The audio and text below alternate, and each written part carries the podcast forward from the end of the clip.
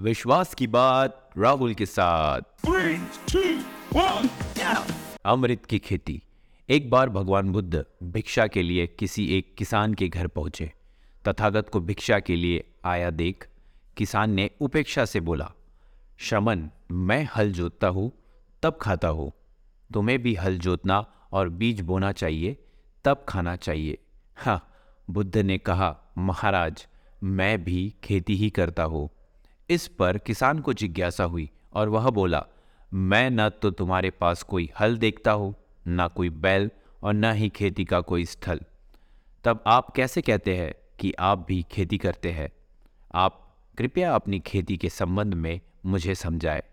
बुद्ध ने कहा, महाराज, मेरे पास श्रद्धा का बीज तपस्या रूपी वर्षा और प्रज्ञा रूपी जोत और हल है। विचार रूपी रस्सी, स्मृति और जागृतिक रूप हल की फाल और पेनी है। बुद्ध कहते हैं, मैं वचन और कर्म से संयत रहता हूँ। मैं अपनी इस खेती को बेकार घास से मुक्त रखता हूँ और आनंद की फ़सल काटने के लिए प्रयत्नशील रहता हूँ। अप्रमाद मेरा बैल है, जो बाधाएँ देखकर भी पीछे मुँह नहीं मोड़ता। वह मुझे सीधा शांति धाम तक ले जाता है। इस प्रकार मैं अमृत की खेती करता हूँ।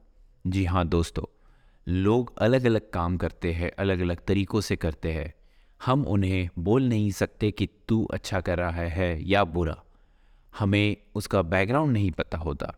तो कोई ना कोई, किसी ना किसी तरीके से अमृत की खेती और अपने काम में एक्सपर्टीज़ रखता है और कार्य करते जाता है। So keep listening to the believer show with R day